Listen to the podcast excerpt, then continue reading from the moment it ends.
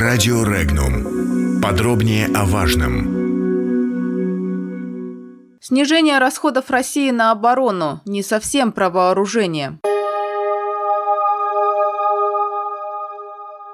Россия второй год подряд сокращает военные расходы и более не входит в пятерку лидеров с наибольшим оборонным бюджетом. Это следует из доклада Стокгольмского международного института исследований проблем мира. По объему расходов на военные нужды Россия впервые оказалась на шестой строке мирового рейтинга. В 2018 году российский оборонный бюджет составил чуть более 61 миллиарда долларов. В период с 2010 по 2015 год Россия модернизировала армию, каждый год увеличивая оборонный бюджет от 5 до 6 16%. В 2016 году военные расходы стали сокращаться, но из-за разового погашения госдолга перед предприятиями ВПК сумма в целом выросла на 7%. В 2017 году оборонный бюджет снизился на 19%, а в 2018 году на 3,5%. Вместе с тем Россия лидирует по этому показателю в Восточной Европе, где на ее армию пришлось 88% совокупных субрегиональных расходов. По итогам 2018 года лидером среди стран с самыми большими военными расходами стали Соединенные Штаты. В пятерку также вошли Китай, Саудовская Аравия, Индия и Франция. На эти страны пришлись 60% мировых военных расходов. На самом деле цифры оборонных бюджетов достаточно лукавы, считает директор информационно-аналитического центра «Альпари» Александр Разуваев. Имея не самый большой оборонный бюджет, Россия держит военный паритет с НАТО. При этом вооружение российской армии идет к завершению. Надо понимать, что в отличие от, например, США, где оборонка – это бизнес, в России до сих пор часто работают советские принципы – качественное и недорогое оружие. Цитата. «Россия успешно конкурирует оборонным экспортом на внешних рынках. Среднегодовой объем продаж – 15 миллиардов долларов. Портфель заказов – 60 миллиардов долларов. Второе место после США. При этом Россия зарабатывает абсолютно рыночно, а страны НАТО обязаны по-прежнему покупать американское оружие добровольно-принудительно. Турция стала приятным исключением из данного правила, пояснил Разуваев. Снижение расходов России на оборону стало тенденцией и обусловлено двумя основными факторами, заявил член Софеда Франц Клинцевич.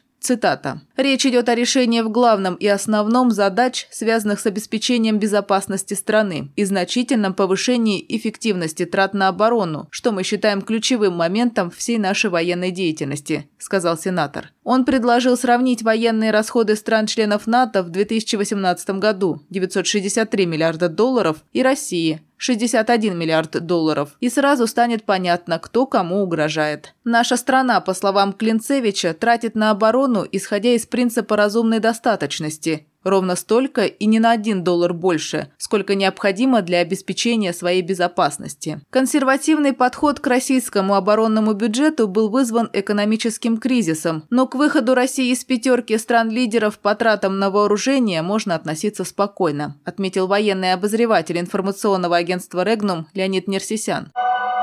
Комментарии.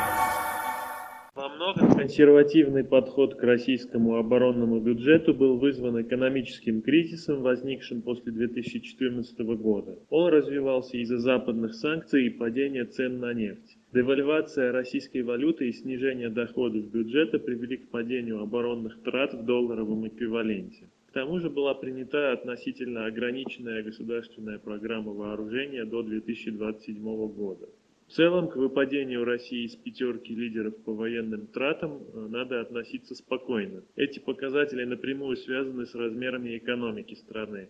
Затрачивая слишком большую долю от ВВП на оборонные расходы, можно нанести серьезный урон экономике страны. К тому же надо учитывать, что в России те же типы оружия могут обходиться заметно дешевле, чем в тех же Соединенных Штатах Америки. И в целом э, прямое сравнение военных бюджетов зачастую является не очень правильным подходом, потому что покупательная способность в разных странах э, может быть совершенно разной и не быть э, прямым показателем реальной эффективности этих расходов. Э, таким образом, российский военный бюджет расходуется с заметно большей отдачей, чем, к примеру, американский или французский, где любые изделия, любые затраты зарплаты, снабжение войск обходится заметно дешевле.